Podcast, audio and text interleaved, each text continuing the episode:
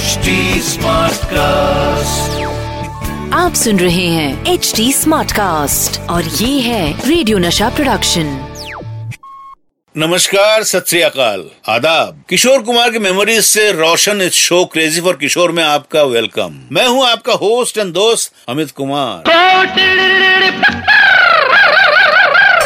ये है crazy for किशोर। यारों, मैं बात करूँगा कि कैसे बाबा के साथ जब मैं राहुल देव बर्मन साहब के घर गया तो मुझे मिला वो गीत जिसने मेरी किस्मत बदल के रख दी। बाबा के क्लोज फ्रेंड राहुल देव बर्मन ने खुद के कंपोज किए हुए गाने की बुराई की। साथ ही कैसे राहुल देव बर्मन की दुआ ने मेरे म्यूज़िक एल्बम में लगाए चार चाँद। और भी बहुत कुछ बताऊँगा। दोस्तों, बाबा और मन्ना दा फ़िल्म खलीफा में एक डुएट सॉन्ग गा रहे थे जिसका टाइटल था आज हड़ताल है। फ़िल्म खलीफा के म्यूज़िक डायरेक्टर थे the one and only Rahul Dev Burman. अब इस गाने के रिहर्सल के लिए बाबा जब राहुल देव बर्मन के घर जाने के लिए निकले तो मैं भी उनके पीछे पीछे चल पड़ा। राहुल देव बर्मन के घर, मन्नादा, मनोहरी जी, बासु जी, भूपेंद्र जी, यानी राहुल देव बर्मन के पूरी टीम मौजूद थी। जैसे ही राहुल देव बर्मन ने मुझे बाबा के साथ देखा तो बोले, अरे अमित, तू भी गाता है, सुना। कोलकाता में तेरी पॉपुलरिटी के बारे में बड़ा सुना है। तू काफ़ी गाने वाने गा रहा है। चल, कुछ गाना सुना। अब मैं तो पंचम दा का फ़ैन था ही, लेकिन ये इम्प्रोम ऑडिशन के लिए मैं रेडी नहीं था। बाबा भी बोले, अरे पंचम ने बोला, गाने के लिए तू अभी तक चुपचाप क्यों बैठा है? गाना? मरता क्या नहीं करता? मैंने पिताजी का गाना झुमरू पंचम दा को गा के सुनाया। अब मैंने जैसे तैसे तो गा लिया, लेकिन मेरे हिसाब से मैंने अपना 200 परसेंट नहीं दिया। बाबा को भी मेरा गाना सुनकर मज़ा नहीं आया। घर जाते वक्त बाबा मुझसे बोले, तू और अच्छा गा सकता था, लेकिन तेरा ये चांस गया। मैं भी डिसअपॉइंट हो गया। बाबा से बोला, मैं तुम्हारे साथ स्टेज शोज़ करके ही खुश हूँ। खैर, बात आई और गई। लेकिन अगले दिन शाम को राहुल देव बर्मन ने बाबा को फ़ोन लगाया और बोले, हाय किशोरदा अमित को कल फ़िल्म सेंटर भेजो, मैं उससे गाना गवाऊँगा।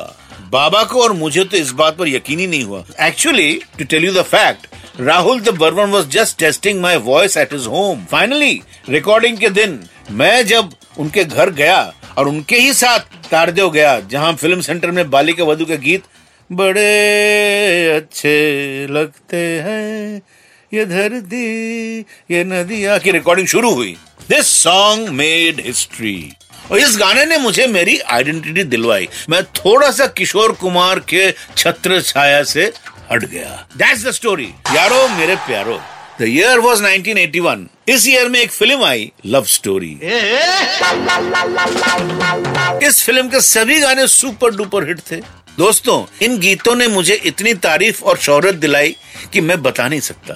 लेकिन आप लोगों को ये जानकर बड़ा अजीब लगेगा कि इस फ़िल्म के गानों से खुद राहुल देव बर्मन को नफरत थी। वो खुद फ़िल्म, लव स्टोरी के म्यूज़िक डायरेक्टर थे, लेकिन फ़िल्म के गाने उनके टेस्ट के हिसाब से जरा स्लो थे। जब भी रिकॉर्डिंग के टाइम मैं राहुल देव बर्मन से मिलता तो मुझसे अलग से बुला के बोलते, क्या रे अमित, तुझे इस फ़िल्म के गाने अच्छे लगते हैं, जब सही बोल तो दिल पर हाथ रख के। मैं उनसे कहता, ये आपकी क्रिएशन है, आपके गाने कभी खराब हो सकते हैं क्या? राहुल देवन बोलते, अरे क्या गाने यार, बेकार, कोई मतलब नहीं है। याद आ रही है तेरी, याद आ रही है। भजन जैसा नहीं लगता तेरे को? भजन लगता है एकदम मुझे। देखना, ये फ़िल्म नहीं चलेगी। मैं कहता हूँ, नहीं चलेगी।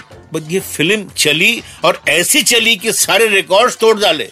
फ़िल्म के सुपर सक्सेस के बाद मैंने राहुल देव बर्मन को जब फ़ोन लगाया और बोला हाँ वाह पंचम दा, फ़िल्म तो हिट हो गई। अब बोलो, क्या बोलते हो? तो वो तो एकदम बिल्कुल, एकदम चुपे हो गए। थोड़ी देर बाद बोले हाँ हाँ अब तू मेरे साथ ऐसा करेगा, मुझे मालूम तो तू तो अभी स्टार बन गया ना। राहुल देव बर्मन का भी जवाब नहीं था।